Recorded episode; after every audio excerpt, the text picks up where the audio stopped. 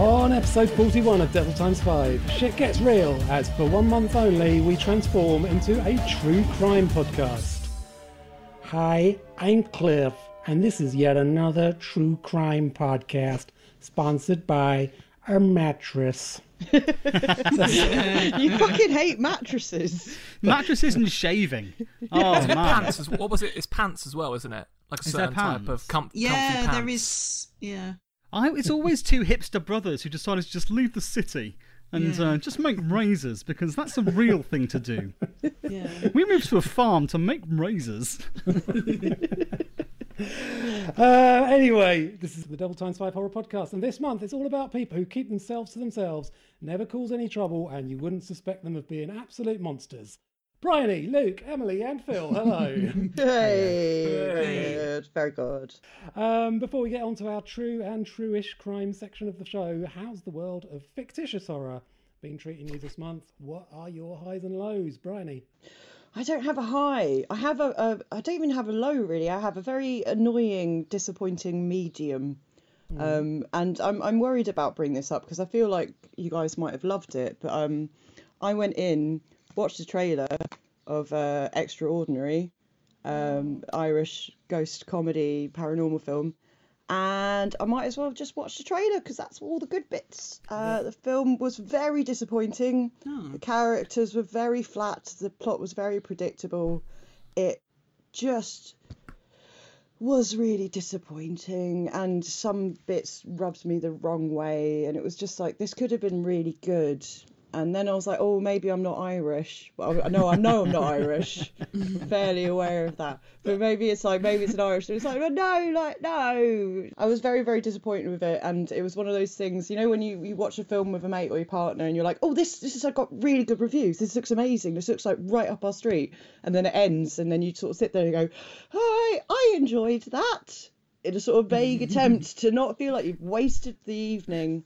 But yeah it was just a bit a bit lame um it just didn't hit the mark for me and I I love um what we do in the shadows Shaun of the Dead they're two of my favorite ever films so I was uh, very disappointed Well, it was Phil's high a couple of months ago. Oh, I loved it, yeah. Yeah, I know. so Um, I loved but I was going to, I was going to say, um, um, a friend of mine did that exact same thing with Irreversible. Like he was like with a load of mates, and he was like, "Oh, this has got really great reviews." I think it was like a first week of university or something like that. He's going, oh, I don't really remember this bit. I've got to be honest. um, yeah, I loved it. I laughed all the way through that film. I thought it was so funny. Yeah. Yeah. I I didn't it didn't do it for me. It really didn't. Even like the the baddie, that should have been such a good character and it was just so like bland. Everything just felt really bland. Was it Maeve Higgins stars? Yeah, she was very charming and charming and warm, but then it was kind of just overdone. It was like there was nothing really else to it and then you know, the the twist happens and it's like, yeah, I kind of shouted. Do you know what? The other night I watched Kindergarten Cop Oh. and I was a bit pissed and I was like, did I write this film? Because I've just predicted everything because I'd never seen it before. And I was like, I'm really good at writing films because I've just written a cracker in Kindergarten Cop here because I knew that was going to be the kid.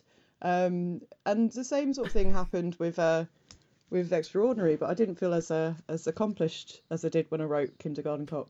Do you like Father Ted? Because I found the humour very Father Ted. I love Father Ted. I did not find it Father Ted. I found it quite uh, Mrs. Brown's Boys. to be Really? Oh. Yeah. So also awesome. The one bit I did cackle at was the very, very last line. That made me chuckle lots. Um, Did you not laugh about the, the virgin, she's not a virgin, they did it up the bum bit? I mean, I laughed Uh, for days at that. Yeah, I don't know. Maybe I'm just dead inside. So what was Um, that? Your low is extraordinary, your high is kindergarten cop. Yeah. To Fucking be love fair- Kindergarten Cop. I don't remember there being a twist in Kindergarten Cop. Well, not really. It's just like, oh, who's the kid? It's that one. That's the kid. And, uh, There's a 'cause kid all the way through Kindergarten Cop. It's literally in the kids, name. yeah, but they're looking for a specific kid, and it's like that's the kid, the kid with loads of lines, and who's very mature for a five-year-old. That's the fucking kid. Oh, I don't remember Kindergarten Cop enough. I think that's my problem. Is the kid undercover? No, no, um, Arnold Schwarzenegger is undercover. Because then they really should have called it Undercover Kindergarten Cop.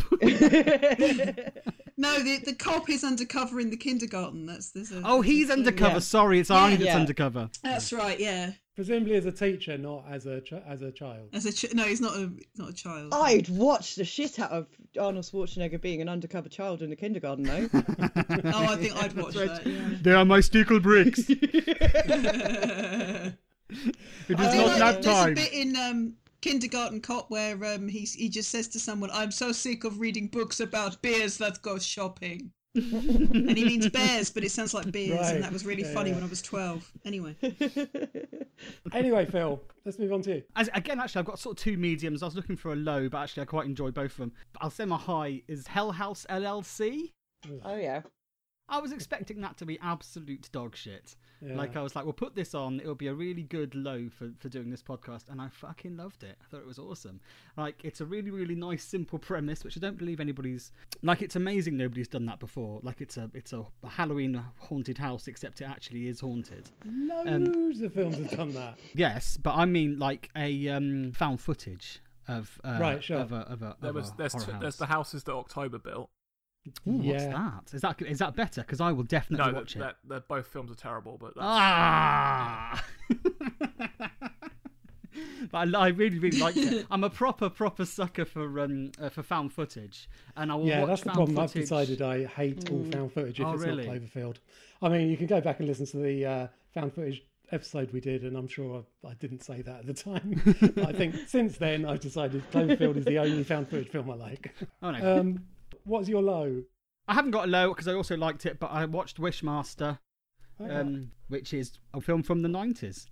Yeah, well, I haven't seen it since the 90s. I haven't seen it since it came out, but I liked it at the time. that's a lot of fun. That It's more cameos than later seasons of The Simpsons.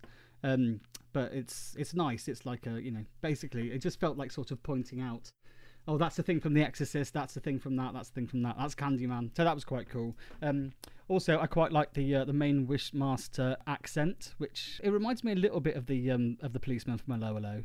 It's like, It's like Crabtree. would you like a wish? then you must say it. Say it to me. anyway, there you go. Yeah. Uh, Emily. Um, I've been quite crap at watching films that aren't the serial killer ones that we've got on the, the watch list, but I do have one film which is a high, and it's also an Irish film, but not exactly a comedy. Well, in fact, not a comedy at all. Um, it's a dark song, which has got Oh, um, yeah. it- Steve Oram.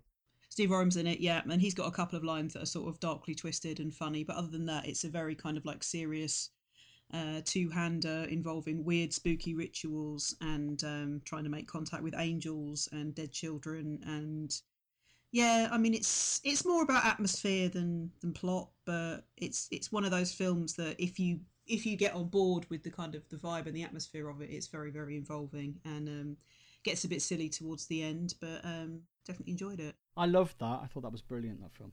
Um, the, Yeah, it's I don't very, think is a good. spoiler, but the big, the big scary angel is prop properly terrified me. Um, I know it's not actually supposed to. Yeah, they've they've done the, done all their research in terms of like the the whole idea of angels being terrifying beings and the fact that it when it speaks that you can't hear it and it's yeah it's it's really cool. Really enjoyed it. Also, Steve Oram's great and he should be in more stuff. Yeah, definitely. Um, Luke. um, my high is the film Thirteen Sins. Uh, Oh, okay. didn't didn't love it, but it's just it was a bit. I know, I know it's a remake of the th- Yeah. uh, Thai film Thirteen Beloved, but it was just it's just a really silly film of a guy just having to do challenges that he gets from his phone, going from eating a fly to chopping off people's heads. So Have you seen the original? no, I haven't. Seen, that's the thing. I haven't seen the original, so I want to go back and watch the original. But I've seen people say that this is somehow a lot more fast paced and better than the original. Yeah, I've been putting off watching Thirteen Sins until I've seen the original because so so I can be more opinionated. So you can say, uh, "Have you seen the original?" Because so much better. and your low? Uh, my low is a film called Murder, Death, Koreatown. Um, Hey. It's a found it's a found footage film about a murder that happens near a man's house, but it happens quite far away from him, and then blood is in the alleyway behind his house, and he's going to investigate it. But Blood is in the alleyway. uh, I'm in. That sounds awesome. it's it's absolutely terrible. It, I, am really annoyed. I paid two pound forty two on Vimeo on demand, and I want that Ah. money back now. A very Because specific amount. the reason I watched it is because um, there was a few websites online recommending it in found footage films to watch, and even writing in the articles. This film seems so real, and then you watch about five minutes in, and you're thinking, have these people ever actually had an interaction with real people? Because no one talks naturally. so you're in a found footage film. How do you not know at this point to just talk like a normal human being? You're not actually got to be acting properly. And yeah, it's one it's one of the worst found footage I've seen. This, well, it came out this year, and it's yeah, it's really horrendous. I, I've, I've not had much luck with horror this month. Actually, I've, I've I mean I've seen a lot of bad stuff, but not worth going on about, expending any energy talking about, because it's not stuff that people are likely to come across anyway. Just a load of shit, obscure stuff. Uh, so instead, all I've got really, I've got two highs, which are neither of them are strictly horror, but they're both very violent, gory British thrillers. Um, very low budget as well. One is uh, Dominic Brunt's Bait from 2015, which is uh, a revenge. It's basically rape revenge about two women uh, who get tricked by a con man who wants them to pay back with their bodies. And they fucking end up beating the shit out of him. But it's Dominic Brunt is an Emmerdale actor turned horror filmmaker, and it's like Emmerdale but a really violent fucking late night one. Who was he in Emmerdale? he is, I think, he's Paddy. You kidding me? Paddy with the bald head, the vet. Uh, I don't know. I've never watched Emmerdale, but he's yes, he is Paddy. Then he's he's a big round bald man. That's awesome, and also Yeah. entirely weird. Are you sure? Because he's still in Emmerdale. I'm pretty sure. That's, Yeah, he is, That's yeah. awesome. He's made three films. Um, Before Dawn, which is a kitchen sink zombie movie. Yeah. Didn't like that one. Bait is brilliant, and Attack of the Adult Babies is incredible. um, and s- along similar lines, I watched a film. Right, I'll save the title for a bit. Um, do you remember Matt Fraser, the short-armed guy who used to be Yeah. a load of disability programs on Channel Four? Oh yeah. Yeah. Mhm. He was Yeah, on. American Horror Story for a bit as well. Oh, okay. So he stars in a uh, low budget British thriller about he plays a, a husband whose daughter is uh, kidnapped, his wife is badly uh, beaten, and he sets about taking revenge on the gangsters that, that did this. Um, at one point, he manages to catch up with one of them, and cuts their cuts their cock and balls off, which makes them want to take vengeance off against him. Um, Faye Tozer plays the gangster's wife. Faye Tozer from Steps. Oh yeah. Oh wow. Yeah, Mhm. Well done, Faye. it's incredibly violent, incredibly gory, incredibly stupid. Uh, at one point, Faye says the, the gangster should kill Matt Fraser because he gave your son a cunt. and Six, seven, eight. My boots are. I think, are you not making all this up? Have you been have you been drinking Benadryl? wait a Benadryl, minute. I, I, wait till you hear the title. The title is Kung Fu Flid. Oh, man wow. Oh. Oh. And obviously it's terrible, but I really enjoyed it. Uh, right, from that, let's move on to this month's theme, which is all about some of the worst people who've ever lived and their despicable crimes. And I'm sure we'll be covering the subject matter with our usual gravitas and decorum. First up, based on the cases of Henry Lee Lucas and Otis Toole, it's John McNaughton's 1986 shocker, Henry Portrait of a Serial Killer. Did you really kill your mama? What? Did you really kill your mama? I guess I did. She must have treated you real bad. She was a whore. You're telling me you never killed anybody before? I ain't saying that. Open your eyes, Otis. Look at the world. It's either you or them. You know what I mean. Don't do that, Otis. She's your sister. What are you doing? I want to see it again. In Chicago, a relentless serial killer introduces his dopey friend from prison to his homicidal hobby. Um, well, I fucking love this film. Uh, it's all-time top ten stuff for me. Uh, the title music, just at the very start, this is enough to send shivers down me. And where does everyone else stand on it? On Henry, Portrait of a Serial Killer. Uh, yeah, it's great. Yeah, Mm. extremely good. I'd not seen this before. I think Mhm. I have a bit of an issue with sort of true crime related stuff, as in I, I'll watch zombies eating people's knees all fucking day, but when it's anything that's kind of based on real life stuff, I was kind of dreading this month. So I was just like, oh god, I'm just going to be really, really freaked out. But um, yeah, I, I really enjoyed Henry. I thought it was very, very involving, sort of darkly funny in places, and It is funny, isn't I remember. Mm. Yeah, I remember there being such a massive hoo ha about it in sort of like late eighties, early nineties. It all very much felt like, oh my god, this film's disgusting. But actually, no. I mean, anyone who was expecting kind of blood and guts, etc. I mean, which there is a bit of, but it's it's a character piece, really. It's Mm. about fucked up people, and yeah, Yeah. uh, yeah, really liked it. Pleasantly surprised. Yeah, it's, it's um I've never seen it before, and it's it's quite weird and dreamlike, and that uh, stuff just kind of occurs. I mean, Henry's kind of planning it and stuff, but uh, and Michael Rooker is a beautiful man, um, so that was fun. Yeah, I just it was really strange. It was such a strange experience because um I I find true crime fucking boring, um to put it mildly. I just I find it so tedious, and I find Wikipediaing what happened IRL afterwards far more entertaining. Right. Um, I mean, just yeah, like, I did that for every single film. You get Yeah. halfway Yeah, yeah, through yeah. and you You go, have yeah, so what did this guy actually do? yeah. Because I've I've got no interest in in serial killers. I read Mindhunter purely because the Netflix show of Mindhunter was really good. Um, but then a lot of these films, I was like, I could just be watching, you know, Silence of the Lambs, which is far superior. Because I just find the the drier they are, the less interesting I find them. I don't know what that is, um, but I did enjoy uh, Henry because, like Emily was saying, it's it's more of a character piece. It's not driven around here are the crimes, here's what happened. Oh no, isn't that great? Oh, oh, fact is stranger than fiction. Um, Well, that's the problem I have with a lot of the true crime films that try to be historically accurate because Mm. a lot of time fact isn't stranger than fiction, or, or it, sometimes it's too strange that it doesn't make any dramatic logical sense. Yeah. mm.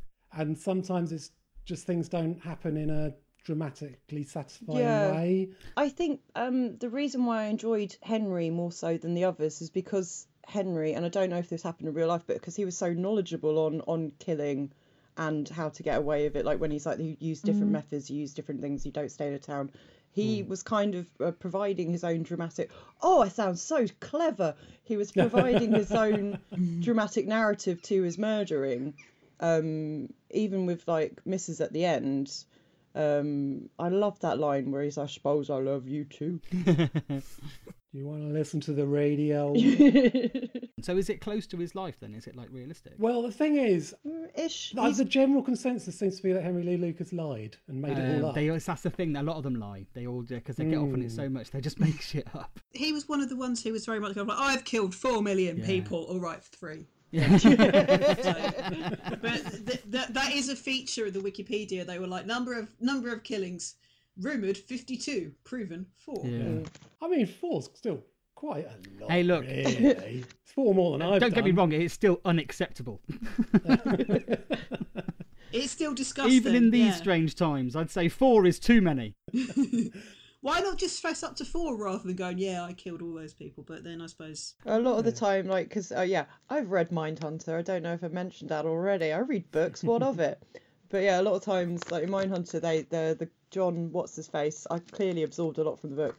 Um, would go into prisons to speak to serial killers to build up the profiling, uh, to then go on to star in Silence of the Lambs. Um, it's really interesting because he's like a lot of people. They will, some of them will talk to you, but a lot of them just won't because they're fucking sadists. So why would they con- like here's a load of killings, you could resolve all this. Why would they confess? They're they're hmm. bastards. Of all the bastards, serial killers are probably the most bastardy. Yeah. they're just not on. I'd say top five bastards. Yeah. it goes Dominic Cummings, serial killers, Yeah, that's right. then where does it go? others. Luke, Uh, not saying you're number three. it's quite a horrible, like grimy film. Not from the gory parts. It's just the places they live in, the food they're eating. It reminded me a lot of um, Maniac, the well, the original Maniac. It's just got that sort of grimy feel to it that Maniac had. Yeah. Um, and I just, I think my favourite scene is the television scene. Yeah, Yeah, which that- is the the hmm. co- the comedy highlight. They put the TV on his head. They've already smashed his whole head in it. Like, yeah, should we turn? Should we turn it on? Look.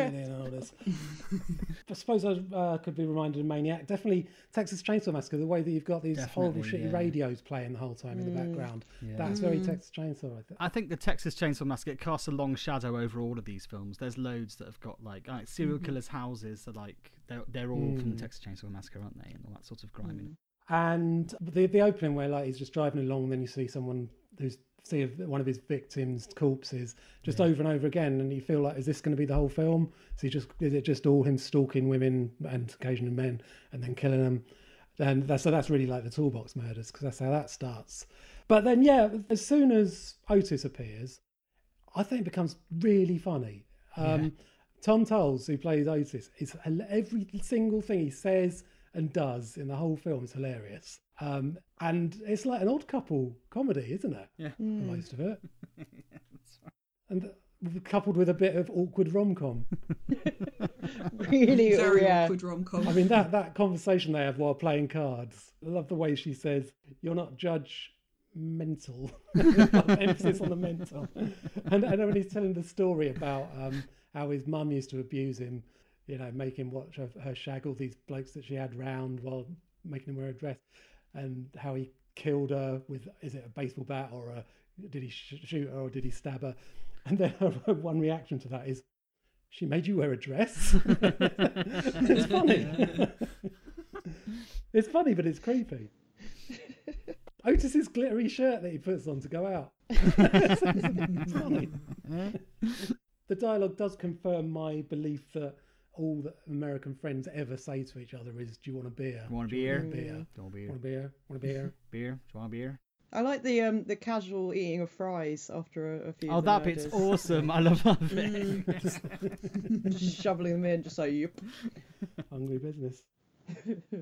I don't know if you felt this, but it's not a massively judgmental film for a film about a serial killer, is it? Like that, that like he gets away with it at the end, pretty much. He Mhm. just sort of carries on killing, and he sort of gets rid of the people who've been killing with him, who are just really bad at killing. So it's like, yay, the people who are crap at killing have gone. I've just get off and carry on killing. It doesn't feel like Well, it's kind of circular, isn't it? Because like it starts with him arriving, Yeah. having just been on a killing spree somewhere else.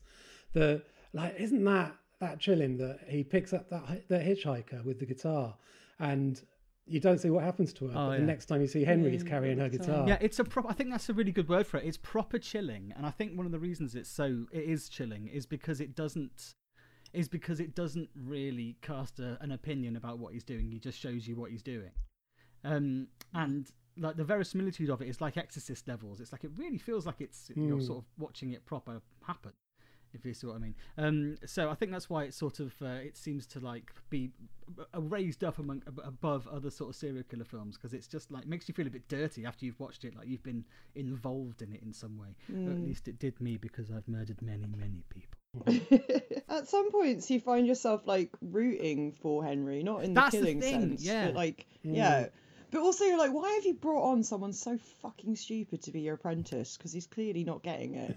Yeah. Um, He's but, so you know, funny. He He's so funny, get but he's so all. stupid. Yeah, he just really doesn't get it. Um, There's part of you, like you know, in Taxi Driver when they go for the really horrific date. There's like there's Mhm. parts of you when you watch Taxi Driver going, "Oh, God, mate, don't take her to the porn film. Do not take her to the porn film." And he takes her every single time you watch it, right? And it's No, Travis, what are you Travis, like? Just fucking Yeah. dial it back, man. She's interested. just don't be fucking weird. And that's all right because Travis hasn't done anything, but you sort of feel a bit like it in this as well, going, "Oh, maybe they could make it work." yeah. you know what I mean? Yeah. Oh, I love you too. Yeah. Oh, you I wonder if um, part of the reason you root for him is because there's no police involvement No. apart from apart The from Otis's parole parole officer, officer. yeah. No one's ever looking for Henry. No. In a, in a weird way, it's kind of a bit like a western in that he's the sort of like the man with no name Yeah. who drifts into town, Yeah. fucked up stuff happens, and then he goes off somewhere else. Yeah. So it's like these are places that are kind of like, yeah, the the law's there, but it's very very uh, peripheral Mm. to the, the world that they live in. Um, okay, so should we wind back to the the earliest serial killer film, uh, 1931's M from Germany? Um, even though it's not really horror, is it? But it's sort of Pretty nasty for the time. for the time, Yeah, it's very very nasty for the Yeah. time, and it, it's still got a real um, real creepy atmosphere to it. How is it a PG? I don't know. I think there was a certain era where they were just like, "Oh, this is old. Let's give it a PG rating." Well, they only really care about swearing, don't they? Swearing and sex, and there's none of that. What's quite interesting is I because I think I when did I watch? I think I watched the version on um, Amazon Prime so I could watch it on the telly. I many many many years ago did GCSE E German. Um, they subtitle some bits with swear words, but they're not actually swearing in German, so it's it's quite weird. Oh, really? I saw the swear words on the screen, but I didn't. I don't know that's the German, so What was the German? I can't remember what it was. they keep saying things like, "Oh, this is bullshit," or "What a bastard," and things like that. Yeah. Really? I mean, there's there's sort of like idiomatic things in German, or sort of like particular kind of slangy dialect words. So maybe it's those, but I don't think it is because the reason being that normally if I if I try to watch a film that's in German, I'd be like, oh, I, studied German twenty odd years ago. I'll be able to follow this, and inevitably I have to look at the subtitles because people speak really quickly. In M, they don't, partly because there's not an awful lot of dialogue in it. And partly, I think I don't know if it's because what they're saying is fairly kind of simplified or sort of like whatever the equivalent of BBC English is, but German in the 1930s. But I don't think I don't think they're swearing, Oh, weird. or maybe they're they're using words that are so disgusting that I don't that, that they that are untranslatable. Incidentally, my nan, who was German, told me there were no swear words in German, which is not true. I know. People say that about Japanese, don't they? They say there's no swear word. Yeah. But I just well, it depends, doesn't it? A swear word is just a word you're not allowed to say. So if you're Mm. allowed to say all words, there's no there's no swearing, is it? So I don't know. Luke, any thoughts on M? I, I just I think it's a good film. It's it's creepy with the whole Mickey Mouse whatever balloons they're meant to be as well throughout Mhm. the film. Um, the man's just very strange with the whole else of it when she's calling her for ages and the camera just keeps going around the building. I think that's just a Yeah. brilliant opening.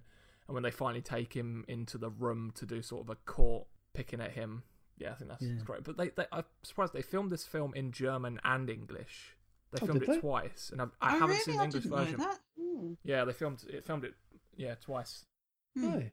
I wonder if Maybe in the English might version they say things like "Shut up, you motherfucker," and it comes up with "You silly fool" in German. Shut up. Maybe the English version's lost. Um, why, when he realises he's got the M chalked on his coat so that he can be spotted in a crowd, why doesn't he ditch the coat or try and wash it off or whatever? Or Yeah, you think Just just, hold like, it yeah, under just his get rid arm. of that. Yeah, Yeah. take the coat off. Or like in old, like, like when you're at school, just turn it into a bee. Just draw a cock on it, make it look like some Yeah, sort of that's cock and balls. Someone's called. Someone's drawn a cock on my back again. I've definitely not killed a kid. Probably a kid that did it. Oh, kill! Oh, I'll kill kill him when that I kid when I see him. If somebody else hasn't already done it. It'd be great if somebody remade M and it was exactly the same, other than the fact they were like, you'll be able to know the killer because he's got a cock drawn on him. and instead of being called M, it would be like when Prince Prince changed his name to a symbol, it'd just be a drawing of cock and balls. Veiny cock and balls. Two tickets to Veiny Cock and Balls, please. Rated PG though. Of course. Yeah, because it's sex education, so it's all right for yeah shouting in schools by any cock and Yeah. balls. Yeah, you know what? When, when I had sex education at school, one word that was never used was veiny. No, I, did, I didn't know cocks were veiny till I saw one. Um, Yes, no, I've heard this from other women yeah, who just assumed they were like Wall's sausages out of the freezer. yeah, pretty much. Yeah, which is like some dangly meat at the end of it. Well, uh, well, where's the end and where's the start? It depends on where you start from. let's Yeah, it, it, it depends where you're standing. Yeah. From my point of view, I'm definitely the start. I'm not walking around going, I'm just dangling off a cock and balls. You can't, you can't tell me nothing because they're in That's a charge. great I'm just dangling off the philosophical end. though, because you'd be like, "Are you dangling off it, or is it dangling off you?" Of you, yeah. Oh, can we re- can we rebrand this podcast as a philosophical? Philosophical sex I education. think the bit that can walk is in charge. That's that's. What if you got You really ever, big you ever tried to balls? walk on your penis? Um, I was going to say, surely that's sometimes it's inevitable. Surely that's a category on Pornhub. yeah. Oh. God, they must be so fun to like own. What? What? Penises? Yeah. Like I've just Eh, got. It's quite a lot of fun. They get in the way sometimes. So do tits. But you know. Anyway, Oh, Films! there was- if only we could Films! Figure out a way of getting cocks and tits to just work together. well, It just happens Yeah. I've invented the tit cock. Um, that's just a tit wank, isn't it? Oh. Tit wank is a, is a just a beautiful wank, example of the two genders just working thinking of, together in uh, unity. a, a cock with a tit on the end. Just- just- You're thinking Well, of a cock with a tit. Anyway, I wonder if Norman Bates had such a thing in his taxidermy collection. Segway. Psycho. Psycho, 1960. Everyone knows Psycho. I didn't till today. Oh, really? Veiny psycho. Yeah. Veiny. I feel I feel like I did, um, uh, and I watched. I think I watched some of it, maybe half of it, in like a film studies class in sixth form. Um, and then I was today years old when I realised that the opening music from Reanimator is just a complete Oh, yeah. rip off of the opening Oh, I was, music I was from ripped off so Psycho. much though.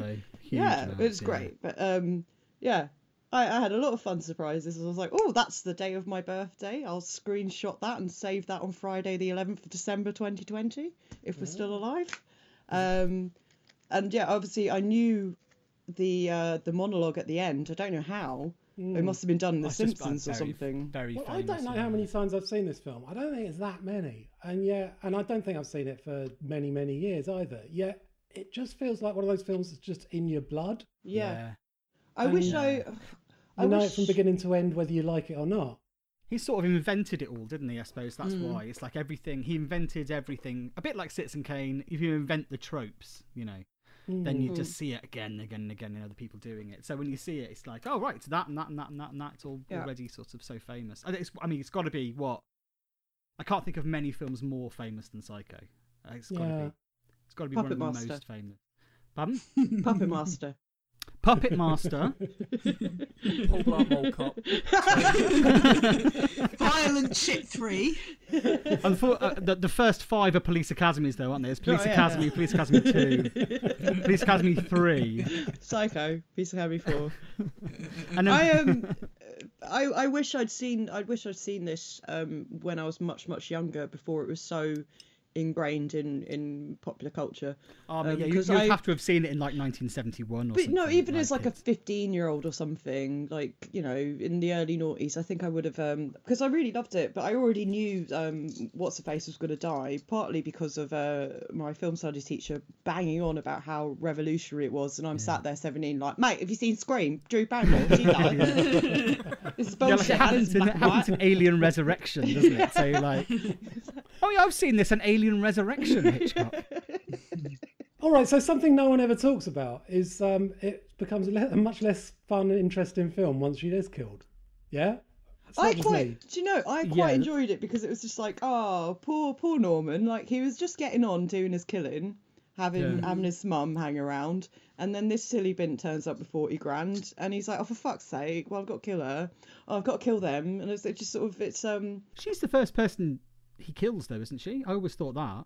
Is she? I reckon, first? I reckon he killed loads. Oh, you think? Um, Oh, but he was just quite he was happily. No, because he killed his mum and his uh, his mum's lover. He's a stone cold killer. I've gone right off him. And he seems like such a nice boy. Have you seen the trailer, the Hitchcock trailer? The one where he says, um, I will not let anybody into the cinema after it has started. That one. Is one that the one he's- where he keeps pointing out the toilet? Yeah, he wanders around the house and goes, In here there was. No, we, we won't talk about that. And over here was lots of. No, best left unsaid. it's Yeah, really it's- good. It's really good. It's good. Yeah. Um, you know that bit where Marion she can hear Norman have that conversation with with his mother when he's up at the house and she's down at the motel. Yeah. Has he set up a massive fucking sound system? It's, it's, it's miles away. I tell you what it reminds me of. It reminds me of when my my mate was my neighbour growing up, and her house was nicer than my house. But we used to like take turns to go around each other's houses because it was always mm-hmm. way more fun than your own house. And it was my turn to have her around my house, so I sort of went in the alleyway and went, "Mum, can so and so come round to play?" Oh, okay, sorry. No, she said no. We have to go in your house and play with your toys. Like it was Oh. just I would play Oh. both parts, and it's like I knew this kid knew. This kid was like seven, and she knew. So how did Marion not know? Because like Yeah. quite a few people heard conversations. I think those bits where you have the conversation where you hear mother's voice and it's very definitely an old lady actress or an actress doing an old lady voice. Is it? I don't think that's what I don't think that's what Marion hears. I think that that's what Norman hears. So that's he hears Ah. it like it is a proper. So she probably just heard him talking to himself. Yeah. Um, and then I don't know. Well, she'd already made some probably less than clever decisions, and, and she was scared, so she must have just thought, "Well, I'll, I'll stay." Or maybe she, maybe he, he does do the convincing old lady voice, and I've got that wrong. But I'm sure that it, it sounds so kind of unreal. Well, he does the convincing old lady drag. I mean, that's that's phenomenal. Oh well, So, yeah, you know, he could go go down the go down the bingo every night of the week in that. Yeah, couldn't see him down the bulldog. Um, how much do you think you'd have to pay for the license plate Anal 709 these days? Yay! Thank you for writing that down. Because I chuckled and I thought Cliff will say something about that. Lol. I, I mean, the first time I watched it, the reveal of uh, Mother did um, really shit me up. That that is a good a good scare. Yeah. Mm. That's Yeah, very it's very great. nicely put together. That scene. It's just like with the the very very swinging slow light turnaround as well. Yeah. It's Mm. yeah, it's quality. Again, I really wish I was younger and more innocent and naive when I watched this. Because you know the bit where the lad falls down the stairs Yeah. and it just looks like he's tap dancing as he's Yeah. going down. And it's like uh, that must have looked really cool at the time. I'm sure as a kid, because as a kid I thought Playdays was revolutionary. So it's like I wish I'd watched fucking Psycho. When he comes out to stab him from the very very high shot. I mean, I'm pretty sure that didn't exist before. I mean, that's in shitloads now. But like, That's good actually. isn't so it? that would have. I bet that absolute people lost their shit when they saw That's that. I like bet. the Exorcist 3 corridor scene, isn't it? Yeah. The way yeah, the yeah, way that that comes out. Yeah. Yeah. Out of nowhere, absolutely just takes you by surprise. But now, Yeah. of course, you're waiting for it when the credits roll. you know. Mm. Was it the first flush in toilet as well, wasn't it? Yeah. Mm, On that's probably why he, he draws attention to it in Yeah. the, um, Yeah. trailer. Again, that was that was really heavily hammered into me in sixth form by my film studies teacher. Just the toilet thing and the fact that she dies. Well, then, then, like every time you watch it and there's the toilet flush, you just go, ah, toilet flush. It was a really big deal. It was a really big deal. It's, it just it kind of ruins the.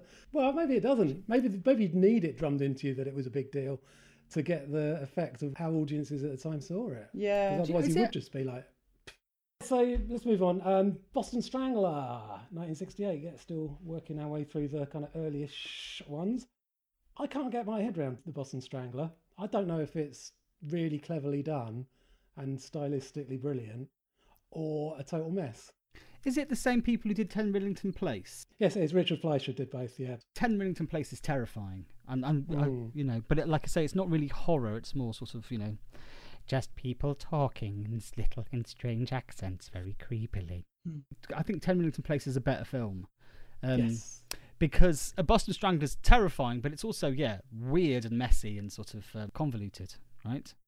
And I'm not sure. Is it? Is it? Oh, I'm terrible at names. Is it Tony Curtis? Richard Curtis? Mhm. What's Richard Curtis? yeah. It's Richard Curtis, Curtis, right? It's not Richard Curtis. That's right. Is he still stabbing? I hadn't noticed.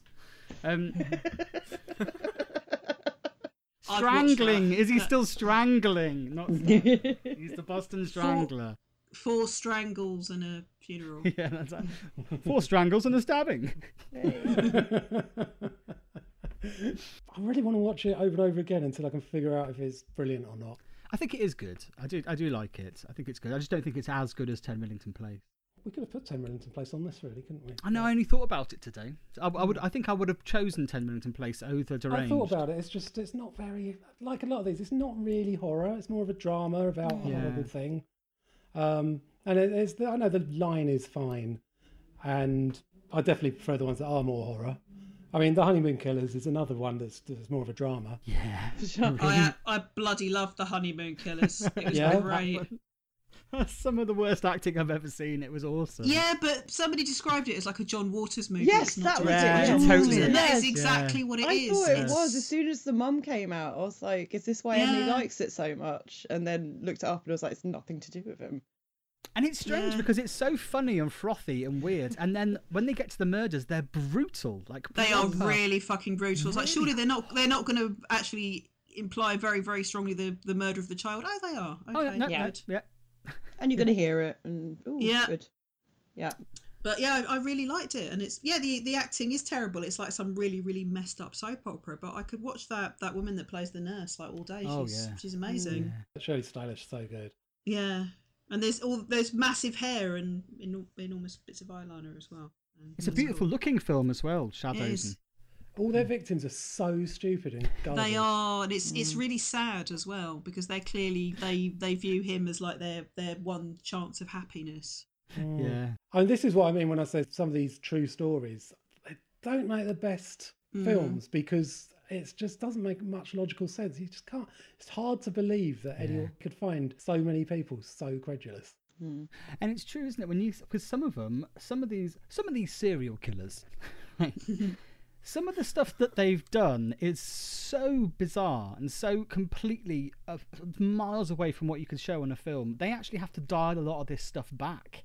Like especially in like the Bundy ones and the Ed Gein ones, they have to like Yeah, they have to bring it back into the realms of credibility um, because they were just so freakishly insane. You know. Uh, Luke, you watched The Town That Dreaded Sundown from 1976. Yeah. Not a fan. It's, No? It's a comedy more than anything. Well, that's the problem, isn't it? Those silly slapstick police. The um the trumpet kill is still That's horrible. is Oh, it's still a grim, great part. yeah. Um, but the sequel, well, sequel remake, whatever, Mm. g- got everything a lot better. It was Yeah, it was from some of the people good. that did American Horror Story, but it it got the tone down right and was actually a pretty fun horror. Uh, of course, not all serial killers, all serial killer movies are American, just most of them. Um, 1990s Hong Kong came out with a couple of good examples. Uh, not exactly the height of good taste. Um, Emily, you watched Dr. Lamb Yes, I did. and, and Diary of a Serial Killer. yeah. Well, Well, indeed. um, Diary of a Serial Killer is yeah. I, I, I, I watched that one last night. That led for some you know some interesting uh, nightmares. That one's very strange because it's it's, it's based on a real real guy as the, all these are, and did some absolutely horrific stuff. But a lot of it is played like comedy, and some of it's played like soap opera. It's very and some of strange. it's played as erotica.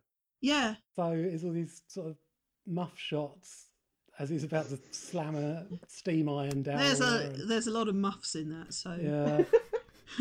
muff fans, check it out. Um, If you don't like muff, don't check it out. There's a bit where he's got a severed breast sitting on his windowsill where he accidentally knocks it into his mum's soup that's cooking. Oh, that's right. Yeah, and he has to go through. He goes through the soup with his hands to Yeah. to fish it out, and he's got yeah. It's it's grim and it's weird, but it's I suppose it's not unentertaining in a kind of a perverse way. Though this is one of those films where I watched it and went, God, I wish I was drunk because I bet it'd be a lot more fun if I was. It's got a uh, great dream sequence, and that bit with the the where he's oh, it's just so grim. The bit with the dynamite and the candles. Oh, and that. God, oh man, yeah. it's so horrible, so tasteless. The dynamite and the what? He kidnaps this girl who's, who's about to turn 21, so he stuffs a load of candles in, in between her fingers and then puts a stick of dynamite up her chuff. Oh, To, and up yeah, a chuff. up her chuff. Up a chuff.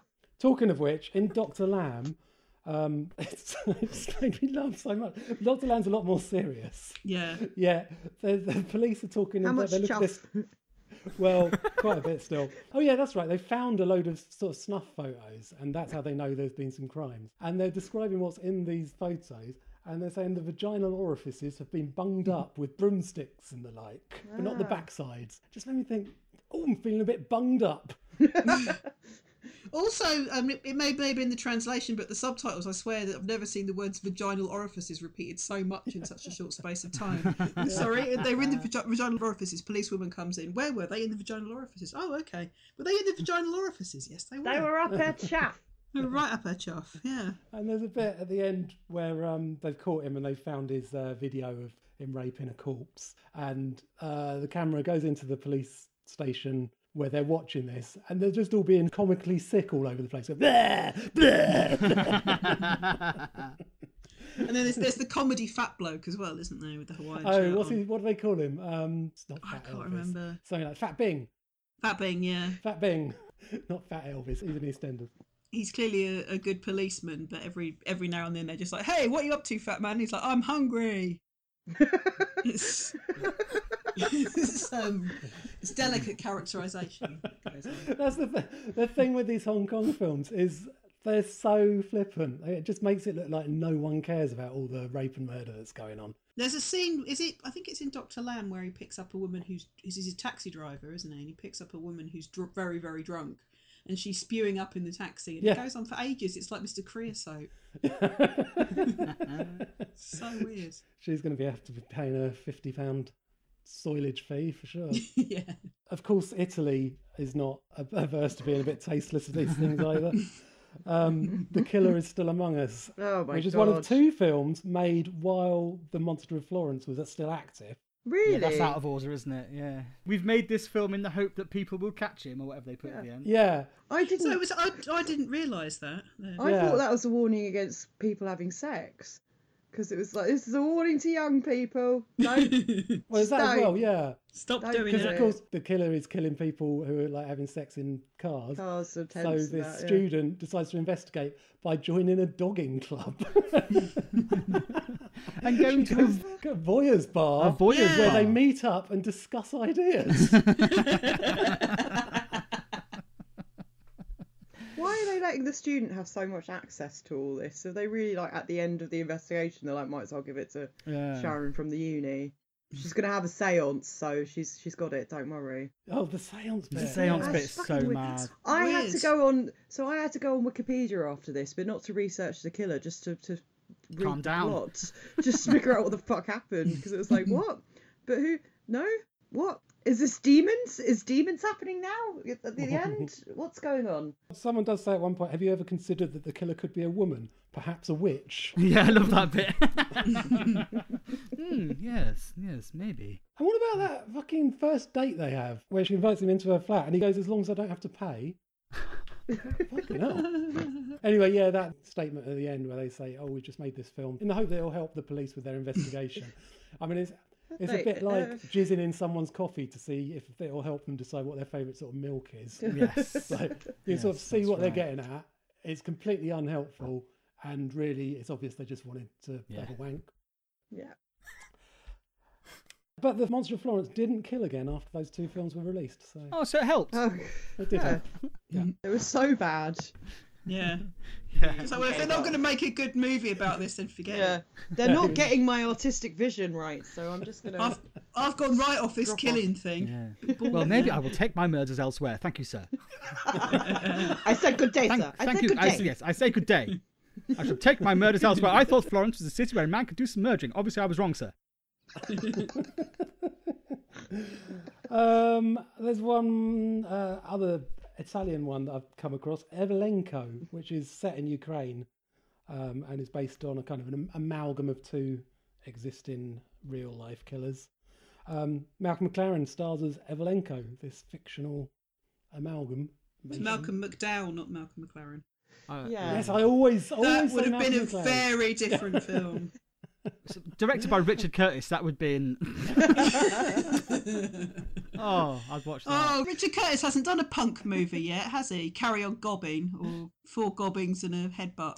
Anyway, it's a good one, isn't it? That's all right. Yeah, it's it's overlong and um, it's very much like a lot of the sort of really serious crime dramas you get at nine o'clock on BBC Four on a Saturday. Except because it's Italian, and even though it's like 2004, they Hmm. were still dubbing the children with squeaky adult voices. yes, I noticed that, and that's very, very, very, very odd. It does have a, quite a, an air of sort of weirdery to it. Um, the- Yeah, the, that's the what I like score's about it. really good, and um, Angelo Badalamenti on the score. yeah, and Yeah. um, Malcolm. I nearly said Malcolm McLaren. Then Malcolm McDowell is very, very good. He's he's proper creepy because with him you Yeah. either get kind of like low key good and and a bit kind of eerie, or he proper chews the scenery. And there's only a couple of Yeah. scenes in this where he does that. Well, there's one where someone at, w- at his work discovers that he's got a shirt with blood all over it, and he goes, "We were killing a pig," and they go, "Oh, all right then." I like the bit where he cops off with that sexy young Eastern European woman at the fun fair. Yeah. And like they, they go off for a shag behind the barn or whatever. And then the, the fucking voice they've chosen for the dubbing, when she opens her mouth and starts to speak, is like fucking Hilda from your local chippy. She goes, I really like you. Ah, Italian sex film. feel like we've watched too many Italian sex films. So many Italian months. sex films. Well, I'm just going through this long list of uh, films that we can be talking about. And next on the list, other side of the world, Australia, Wolf Creek. Wait, A proper one, a proper film. Oh, it's proper horrible. film. It's awful in a good way. Horrible film. Yes. It's a proper film, but I must confess I didn't rewatch it for this because this is the only film I think I've watched ever that really properly fucks me up. Shits you Do you know what? Yeah, me too. I- me it too. I've it watched it properly once. fucked me up. I'm It- never going to watch I- it again. Yeah. Yeah, exactly. I watched it about uh, 10 years ago with my flatmate at the time, and by the end, I was sitting there sobbing, going, like, "Ugh." my Oh, friend was like, I could switch it. It's, I it's a could switch this horrific off. Yeah. And she was like, "No, I want to watch the end of it." But um, but yeah, I mean, Well, it's, now I'm going to tell you why it is, in fact, a hilarious comedy. Not really. well, I believe the second one's played as a as a yeah, it comedy, is. isn't yeah. it? The And- second one's yeah. funny, yeah. There's a But TV I- show now as well, isn't it? Uh, that was boring. Was Yeah, it? there's two seasons of that. Oh, blimey. There's not enough Mick in it. It's more about just some moody woman walking around the outback trying not to be caught by him. Oh, no, yeah. She seems to be about 800 miles from him at most times, so there's not much tension. I prefer the sequel. Um, Oh, do you? and This is one that I wouldn't watch again because I always I find the whole what is the knife when they stud the knife? What does he call it again? balloon on a stick. Yeah, that. Uh, yeah, yeah, that. It's it's still Yeah. that gets Yeah, that gets yeah, me yeah. on. I've I have watched it three times, but that's the bit that always gets me. It's just it's just pretty horrific. It's the same as because it's another another Australian. I just sort of compare it with the um the loved ones. That the drill scene in that when you hear the drilling of the bone in the brain, and then the when you hear the sound of the knife in this, it's just both those films have got me with that type of sound, and I don't normally get sort of too bothered by stuff, but it's that that's always really got under my skin. That's that's the uh, the point in the film where you know all hope is basically lost. Mm. Like, because she was kind of qu- quite competent-ish, um, and then it was just like it don't matter. You're in the middle of nowhere. You're you're Mm. you're fucked. I'm fascinated by how um, the first 40 minutes of it, where nothing much happens, are so so like enjoyable to watch. How how do they manage to pull that off? So many films fail that. Not much happens in the Texas Chainsaw Massacre for the first 40 minutes, but enough to say, you know, there's something scary going on. Hmm. Wolf Creek doesn't even have that, and yet it's still really good to watch. And then, yeah, what happens is kind of over the top, but it's also believable and I, I think very exciting. And I do. I think it's because I it's love it. believable that it freaked me out. It, you know, if it was just like pink goo 80s splatter movie, that would be Mm. fine. And that those people were in that situation, you know, that that it's like Mm. people did go yeah. through that. They did well, maybe not exactly that, but people went through something very similar to that. Yeah. Mm. yeah. Yes, uh, I love Australia, but I would not particularly want to hang out in the outback. Yeah. No. As soon as the car journey starts when they're being towed, it's just like you get such a ugh. Yeah, Something's got to and like that look. It's almost comedy when he gives the the Australian guy that look of just like Mm. I hate you. But yeah, I really I really enjoyed it. I mean, I don't really like like the sort of splash of torture porn films that sort of came out in that period, but Wolf Creek is is clever and grim and Well horrible done, and very enjoyable. yeah. Another Australian one is Snowtown, Luke. It's quite a shocking film. It's it's pretty grim. The whole Yeah. bathtub scene, The torture scenes are horrible. Yeah. The way they are just killing people that they don't know if they're actually paedophiles or like just because they've they've heard some stuff. That's the reason they're saying right. Tell people you've left town. Then we're just going to murder you.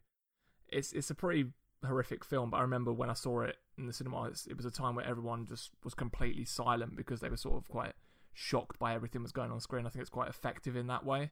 Mhm. that you you just feel quite disgusted by everything that's happening and knowing that these things did really happen. I think that's what makes it quite horrible.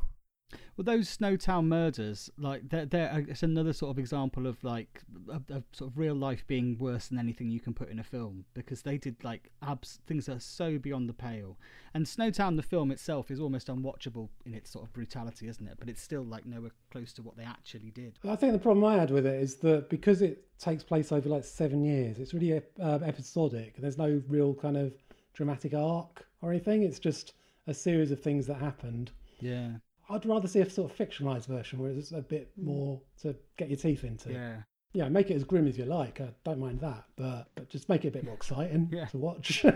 Quick and grim. Chuck in a gag, chuck in a dance scene.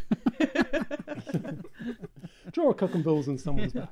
Yay! We've only got four barrels, but we need six. We need six.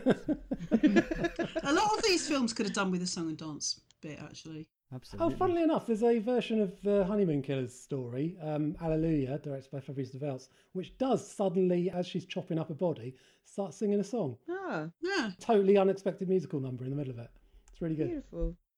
We'll save that for when we do art horror, I guess. someday. God. uh, so, uh, Phil, you watched The Black Panther, which is a British one. There's not, not many British ones. There's one that's sort of vaguely based on Dennis Nilsen. Oh, really? um, God, I bet that's bleak. Tony, but that's very, very sort of tenuous. Um, but The Black Panther is based on someone with a similar name, Donald Neilson. Um, I liked it. I thought it was very good. Again, it's very, very slow and it's very sort of procedural and the rest of it. But the thing that um that really struck me is he is the shittest murderer. like he's only mur- he all that man is trying to do is rob post offices and he just can't do it. The sta- yeah, because the stakes are really, really low, and he's meticulously planned everything. So he's like an ex-military guy, so you see him drawing maps, and Yeah. you know, so this happens here. Every time he fucks it up, and he ends up killing someone. I mean, what's the, so- what's the time where he, he, he goes for ages trying to like sellotape? Is it a bottle of acid or something to his to his arm? What is it? He's got a tape sellotape to his arm. Whatever it is, uh, they open the door too quickly and he sprays it in his own face. It's like Inspector Clouseau is trying to kill people, and it's really sad because obviously I did Wikipedia it and it's very close to the truth. It's very very close to what happened and what happens to the poor girlie uh, he kidnaps is terrible, but also is all is all because of like incredible ineptitude on it. Is that like, he's like he's fifty percent evil and fifty percent just com- just a complete fuckwit. You know? I mean, Yeah. it's it's it's a British serial killer. He's going to be a bit of a bumbling twat, isn't he? it's like Yeah, it's got the very kind of grim seventies-ness of it, where everything's a little bit shit anyway. Yeah. and- yeah. like he's trying to give them instructions about where to leave the money when he's kidnapped the woman, but people keep on using the phone box. So he's in his he's in his car going, "Oh God, oh again, someone using the phone box." I'm trying to do a kidnapping here. There's two girls who've gone into the different phone boxes, and then one of them keeps going out to talk to a friend and then going back in again to the original phone box. And he's just like, Oh God, but it's like that. It's very sort of British. It's like, oh bloody hell, rather than sort of getting I, angry. I love the way that he. Um, I mean, he did. He did it in real life. The way, the way that he, he storms into people's houses and um, puts on a like a foreigner's accent. Yeah. and when he's Turn got- on light. Turn on light. when he's in the well, when he's in the, the chute where he's keeping the girl, he keeps on coming out of it and then going back in, then coming out of it and going back in. He can't remember. Um, oh man, but it's a, yeah, it's, a just so very so sad pathetic. film. He's like, look, you won't be harmed, and then he's like, eat food, drink soup. yeah, that's right. she knows what you sound like now, mate. There's no need. Well, moving back to America for some big name serial killers. Does anyone watch um, BTK or the Clovehitch Killer? BTK being quite an accurate account of Dennis Rader, and Clovehitch Killer being a very fictionalized one. I watched the fictionalized one of Clovehitch Killer. Mm, loved good. it. Yeah, really enjoyed it. Um, I think I loved it so much because it was uh, so much more fictionalized and and theatrical and Yeah, plot. it's, it's got ex- it's got excitement and suspense that a lot of these forget to do. Certainly, BTK, the uh, 2008 film, it just forgets that it's meant to be a horror film. It's just Mm. an account of his. So even though the the violence is really brutal, it doesn't set anything up to be. I mean, the know, way the way BTK got caught isn't exactly Hollywood. He was just fucking stupid because he Mm. was a, a, a loser idiot, like a lot of these people. He basically, well, you sent a floppy disk, and he's like, "Oh, you can't track this back to me, can you?" And they're like, "No, no," and they're like, "Ah, yes, we can." And then it turned out he'd basically done computer shit on it on his church's computer, where he was like a pastor, like that American religious thing they do. He'd left the metadata on it, hadn't he? In Yeah, some way, yeah. shape, or form. Yeah. But the th- the fact that he fucking asked, he's like, "Can you track me?" And they're like, "Well, yeah, but we're not going to tell him that." but then in Clovehitch, it's like the sun, the t- which I enjoyed. Um, I I really enjoyed this film, and then halfway through, I was like, "Oh, this is a film where the protagonists are two teenagers, and I don't hate it." Um, Like they were really, really well done. I mean, it was a little schmaltzy. There are moments where it was like, "Oh, really? Oh, did your oh was your mum killed by the clover? Okay, sure." Um, so it was quite Hollywood, but I really liked it. I liked just how skeevy Dylan McDermott was, and I really liked Dylan McDermott. He's a good actor, I think, and I think he played this part well. Mm. Um, although I was disappointed because I thought it was Jon Hamm for about three minutes, and I was like, "Oh, it's not Jon Hamm, it's other Jon Hamm." It's one that even though you sort of know some of the stuff about it, it's it kept me guessing the whole time. Mm. You sort of want to see it all unfold. And it's done in a very interesting way. Yeah, it didn't feel tenuous that, Mm. which I was surprised about. I think they did a very good job. Uh, Ted Bundy, 2002. I I think this is really good. I love this. Carry on, Ted Yeah. Bundy. I think I, I, I, this is one of my. This is probably my favourite of the ones that the new. Ones I was watched. very surprised because because um, the same company made Ed Gein in 2000, which we'll talk about in a moment. Oh. God. Um, and that is bad. So I was expecting just as bad thing from Ted Bundy. Starts in 1974, and when there's a nightclub scene, and it's blatantly not Yeah, anything to do with basically, 1974. playing like very modern music. Yeah. yeah, acid techno, all these lovely neon lights and everything. The exposed brickwork. And it's like, yeah, just because he's wearing a brown suit, you can't convince us this is the 70s. So I, it didn't get off to a strong start, but it's really good. The guy who plays Ted Bundy is brilliant because he's. Um, He is, yeah. Ted Bundy is different to other serial killers, isn't it? In that he's one of the only ones who's really sort of lauded in some way. Like people think Ted. Mm. not- I don't want to say people think Ted Bundy's cool, but like people talk about Ted Bundy like he wasn't an absolute piece of shit. Yeah, they're like, oh, he, he, he looked preppy and he killed a lot of Yeah, women. do you know How what did I he mean? do that? But Ted Bundy was one of the worst human man. beings that we've ever created really on this was, planet, yeah. and also a complete loser. And I think that this like film, although it's like played for laughs a lot of the time, which is a little bit like, eh, people did actually die, so maybe don't play it for laughs. Especially Mm-hmm. that sort of like Indiana Jones across the country with blood spots that they do. Mm-hmm. Oh, Eh, not sure. people actually died, but um, but they he does really nail the fact that like you couldn't watch this film and think that Ted Bundy was cool. He just looks like a complete loser, and I really like that. Mm. I really love the um. This is terrible. I really like the execution scene at the end. Where um, Oh, that was very, Yeah. very they well put done. cotton balls up his bum, and then the executioner is a woman with the long black hair, which is the sort of what of the fuck was that about? be. Where she takes her hood off Yeah. and feels like she's in a shampoo advert. Oh, I love that. What the fuck? Thought that was perfect. It's like it's it, well, isn't it meant to be like retribution for all the women that he, he picked up? and yeah, I know, killed, but it's the way she does it. It's it like, is ridiculous. Oh, yeah. but Mrs. Executioner, you're beautiful. oh, there is a certain element of like, I'm, I'm going to kill this guy, but I'm going to work it. It- it is very silly. Luke, why'd you call it um, Carry On Ted Bundy? because none of the music makes sense. They just play comedic music throughout. When the police stop him, they start playing the cops like theme song. Pretty much, he drives around Mr. Bean's car. I mean, he genuinely did, though. So I really liked when the um, when he picked up the hitchhiker who got away, because um, a lot of the time in these sorts of serial killer films, I worry about who I'm siding with, if you see what I mean. Mm. Like I mm-hmm. worry that I'm being complicit, and like you know, the thing that they're doing in funny games when they're like, "Who are you siding with here in this film?" Right. And I liked it because when the woman gets in his beetle on the side, on, and she and she fights back and she b- bites him and she gets out the car and she runs away. Out in that scene, you're like, yeah, fucking kill him, fucking kill him. So mm. like, I, I, I- it felt good that actually I don't think that even though it was schlocky, I don't think you side with Ted in it. I don't think you do. I think you think no, he's- not at any point. You're just like, yeah, fuck him. He's an asshole. Yeah, yeah, yeah. So I think that's that's something to recommend it. Whereas Henry Portrait of a Serial Killer, you're like, yeah, we could go for a beer. Maybe he's got a good jokes. He'd buy me. Some, he'd buy me some chips. yeah, what I mean, what I like about this Ted Bundy film is that it's a proper horror yeah, film. yeah, yeah. It's got gore, it's got sex, it's got horrible corpses, it's got effects by Tom Savini and KNB. Yeah. Oh, It's nice. um, it's a proper fucking horror film, and yes, it's tasteless, but fuck it. Why didn't I watch this one then? Why did I try and watch 10 minutes of Ed Gein instead of 10 minutes of this? Mm. Well, Ed Gein's an interesting one because obviously it ties in with our second feature. So, uh, Ed Gein from 2000 is more accurate than Deranged, I suppose, but it's it's not much in it, and then this is just a, quite a dull version.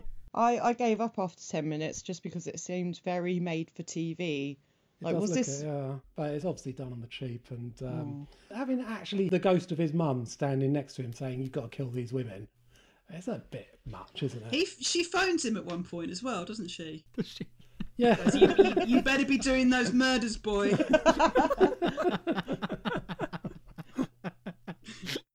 Stop shirking on your murders. Yeah.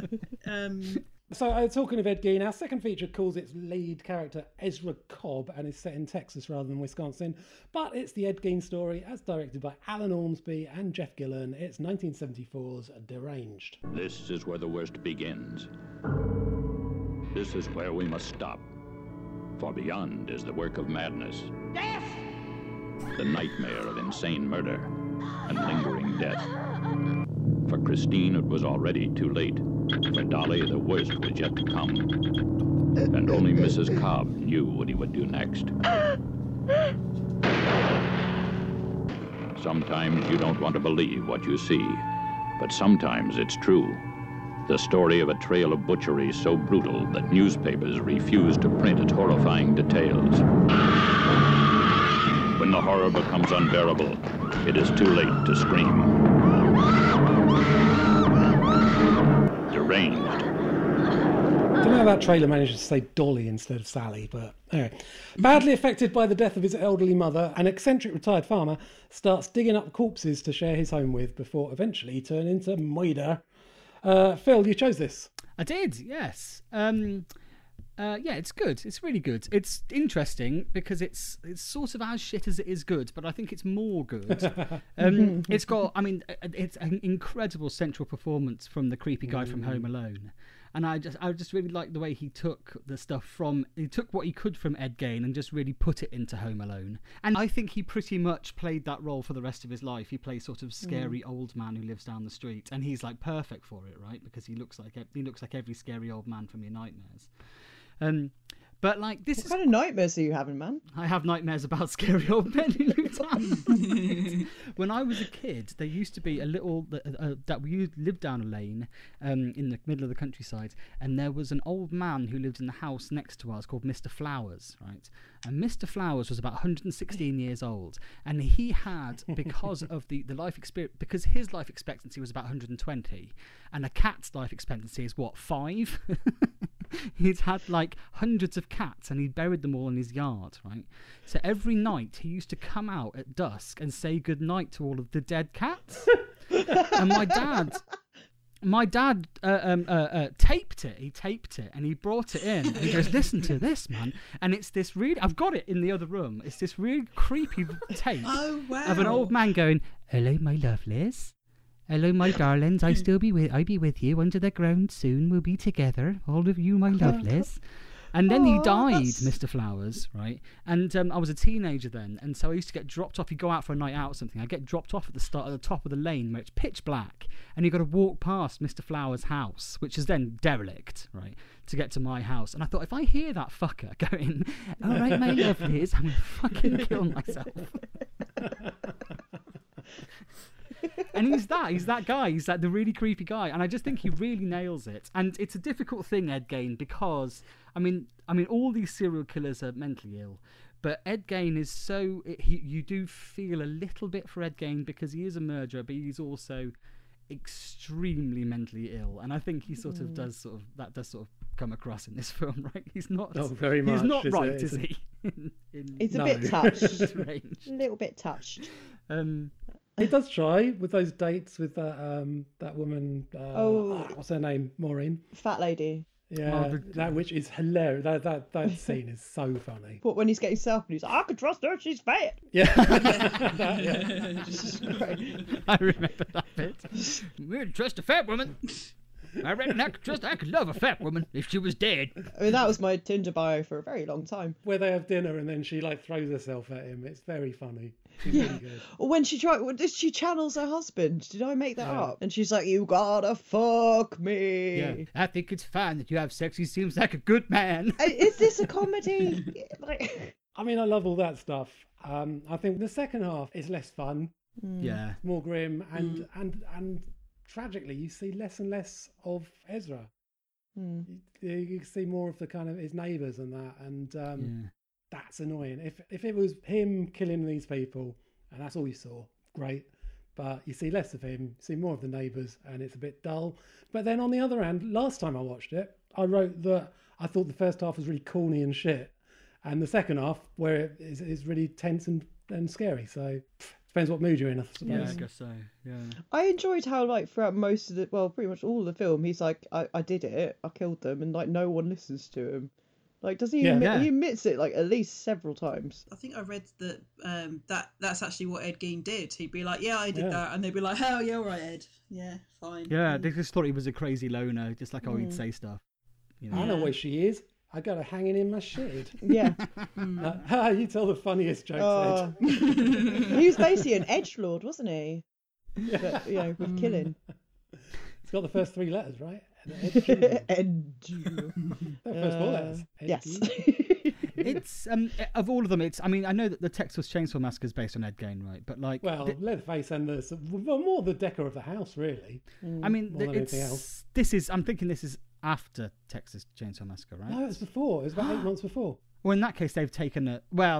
I want to say they've taken a load from this film in Texas, but what they've actually done is Ed Gein's house did look like Yeah. that, right? Yeah. So Yeah, they've yeah, just yeah, yeah. they've just they've just done. What do you think of the What do you think of the reporter guy who keeps popping up? Uh, fuck, I fucking hate Tom Sims. Hi, my name is Tom Sims, and I'm gonna talk like this for the whole movie. This is where the murders happen. Um, I, I, I quite, I, I, I, I like that aspect of it. I really Yeah, I like this do. film. Actually, thought it was cracking. And there are all these kind of like weird moments of humour, like the reporter guy, the way that he crops up a couple of times, and the the old alcoholic man in the bar as well, when they're eyeing up the barmaid, and he goes, the old man goes, "She got breasts, two of them," and Ezra's like, "Oh my god, oh it's so sinful," blah blah blah. well, it's quite interesting the way that um they they had the um the mother son relationship in this, in that. The, the, the mum's a religious nutcase and she can't stand other women. She thinks they're loose or sinful or whatever. But instead of having sort of scenes where she's berating him, what what you see are like li- the little like the couple of scenes where you see the two of them together. The scene where she's dying, in particular, you see this kind of weird kind of codependent relationship, Yeah. and then it, it becomes yeah, it's, it's fucked up and horrible, but it's also quite sad. And then he cuts her head open and scoops her brains out, Well, yeah, Yeah. but which you is know, really horrible. It's yeah, so it is, gross. it's That's gross. really good effects on that. Um, but Luke, you don't like it, do you? Uh, no, I just found it very, very bland and quite laughable. A lot of the scenes that of when a film opens when a mum is coughing up blood and the son still carries on trying to feed her soup. Yeah, that's gross. I was just, like, what is this film now? so I just, yeah, it just made me laugh more than more than anything. I, I like that it did He's a get sick the man. two, the two murders right. Like that's what actually happened. Yeah. Uh, it's but it's just it's quite laughable with the acting and like I said, I really hate the Tom Sims character. As soon as he starts talking, I, th- I just thought a robot had been put into the film. There's that really cool bit though where he pops up in the kitchen in front of Ezra while he's eating, and then mm-hmm. hmm. Tom Sims walks out into the corridor, down the corridor into the next room, and Ezra's there. Whoa! How did they do Yeah. that? I mean, obviously, he walked around the side of the set and sat in a different but, but you don't don't expect it. It's, it's really cool. Nice little transition. the marketing for it, didn't they call it like Confessions of a Necrophile, Yes. which is actually slightly inaccurate Mm. because he's not a corpse fucker. He's kind of like a corpse Mm. fancier. He likes he likes a good corpse, but he doesn't. Yeah, he know. said. Um, Ed Gein said that uh, of course I didn't have sex with them. They smell too bad. Well, you know. Whereas Ted Bundy did used to have sex with corpses, but they never Hmm. they never talk about. They never You- that never talk about that.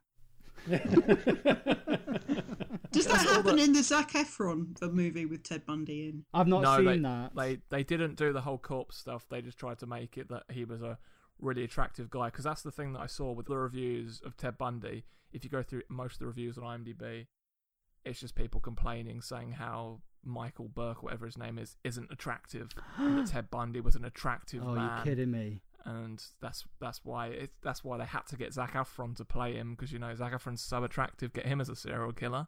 Yeah, and watch But- him have sex with a corpse, eh? Yeah. They do imply it in the Ted Bundy film because there's a scene where he's smoking a fag next to two uh, uh, Oh, victims. gross. they show it.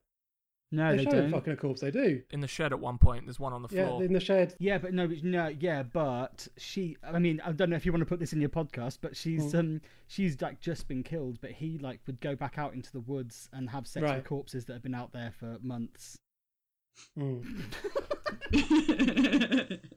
But there is something different, right? Isn't there? There is a difference. I mean, actually, there's one German one that came out this year, The Golden Glove, which uh, I wish we'd had time to talk about because I love that. It's one of my favourite films of the year. And uh, what that's got that none of these other films has got is uh, the guy Fritz Honka, which is a funny name to start with. Fritz Honka, a fucking rancid bloke. Um, A brilliant performance by the guy who plays him, who's only 22, but he looks 50 odd. And he keeps his victims stored up in, in a hole in his wall. And every time he has to open the wall up, he just pukes copiously because it's so rancid. so that, that's a nice touch, I thought. Um, yeah, so Golden Glove is well worth watching. Okay. Anyway, um, let us uh, dig up some old clips and see how they smell.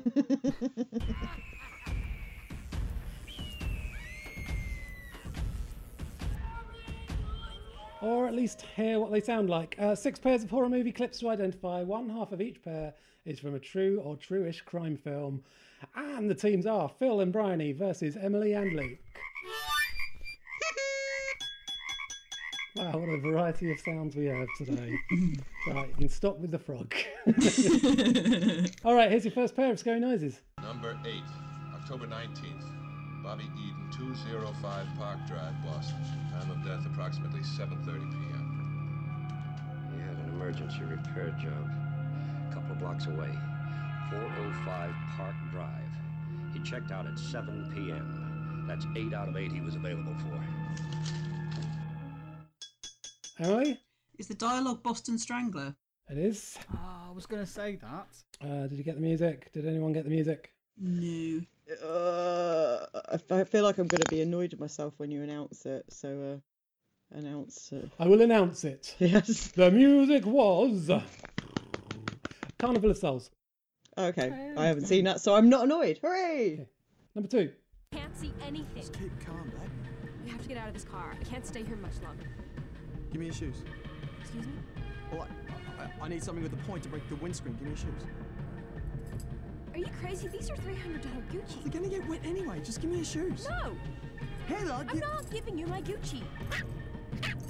They're not Gucci. No, Uh, is the dialogue bait? it is, yeah. Well done. Bait 3D, the shark film, not the bait I was talking about earlier. Ah. Uh, the music was Dr. Lamb. Oh, okay, of course. Uh, number three. This is Howard W. Turner, age 29, former CB who returned from overseas a few weeks ago. The young girl is Emma Lou Cook, and she is 17. Yes, Emily. Uh, the dialogue is the town that dreaded sundown. Yep. And the music? Uh, don't know. No, Luke? Uh, Henry Portrait of a Serial Killer? No. Uh, so, Phil, Phil and Bryony, can you get the music on this? This is Howard W. Turner, age 29, former CB who returned from overseas a few weeks ago. The young girl is Emma Lou Cook, and she is 17. They have been seeing each other for about six weeks. Emma Lou had dropped out of school in order to get a job and help out at home. Oh God, is it Five Dolls for an August Moon? No, it's uh, The Strange Vice of Mrs. Ward. Yeah. Italian sex film. So I mean, yeah. Whenever there's like music that slaps, it's always an Italian sex film. So that's when I just sort of rattle out. Uh, there's 3 0 to Emily and Luke so far. Is number four. Crushed. Anybody doing stuff to fish? The army was, but that was several years ago.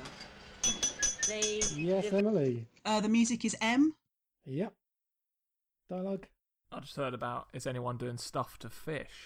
That's what says. Is that what they said? Yeah. That is what they said. That's what they said. no, I don't, I don't know. Okay.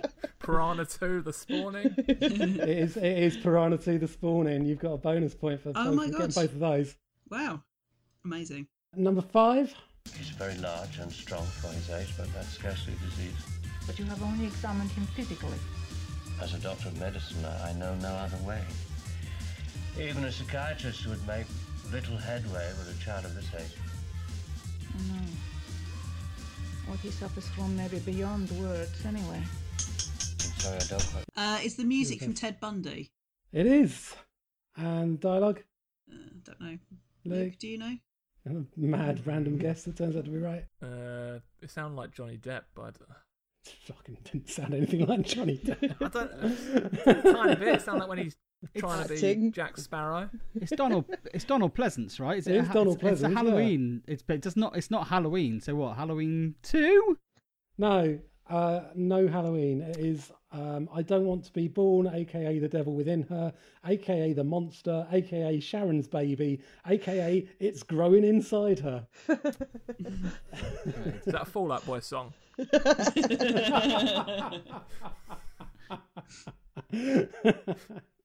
Uh, right, last. Uh, I won't give you the scores. It seems a bit. unreal. Well, I can last take it. pair. You want a sleeping pill? I got some. Is there any other kind? yes, Bryony. Honeymoon Killers is a dialogue. Well done. Yeah. Music. I don't know. I was just happy to get one. The music went. "Uh." No. no. All right, Emily and Luke, can you get the music? You want a sleeping pill? I got some. You have any other kind? Never mind. You're too square. Sigh a lot, don't you? Nursing school, they thought if you think you sigh a lot are unstable. Is that your problem? No, I was just thinking about your brother. No. No, it's something retro and synthy, but I've no idea what it's from. The guest. The guest. uh, No, no, it's uh, Revenge. Revenge. Uh, so that is a massive trouncing of 7 1 to Emily and Luke. Well done.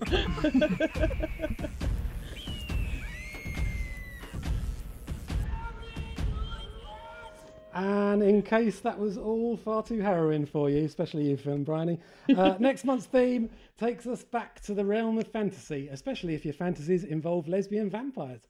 Uh, Bryony's chosen Daughters of Darkness as one of our features, and as winners of Scary Noises, Emily and Luke, you can choose the other feature. Luke, do you have a preference? I don't want to pick it, but I feel like we need to. to You speak about bastard, it. please don't. Lesbian vampire killers. fucker! You I'm absolute sorry. fucker. I've never put myself through that film, and I finally have to. All right, well, if it's dreadful and if I end up clawing my eyes out, it's your fault. So, having said that um, true crime might have been too harrowing for some people, James Corden next Yeah. month. Then. Oh, well. Yay. Uh, looking but until next month, that's us done. In the meantime, you can join me on Facebook Live every Sunday evening at 5:30 p.m. UK time for the Devil Times Five Horror Quizcast. At least while we're still in lockdown. Uh, we're Devil X5 on Facebook, at Devil X5 on Twitter, and DX5 on Letterboxd. So come find us, say nice things, and please spread the word. We'll see you next month with lots of girl on girl blood sucking and James Corden. Can't wait. Thanks for listening.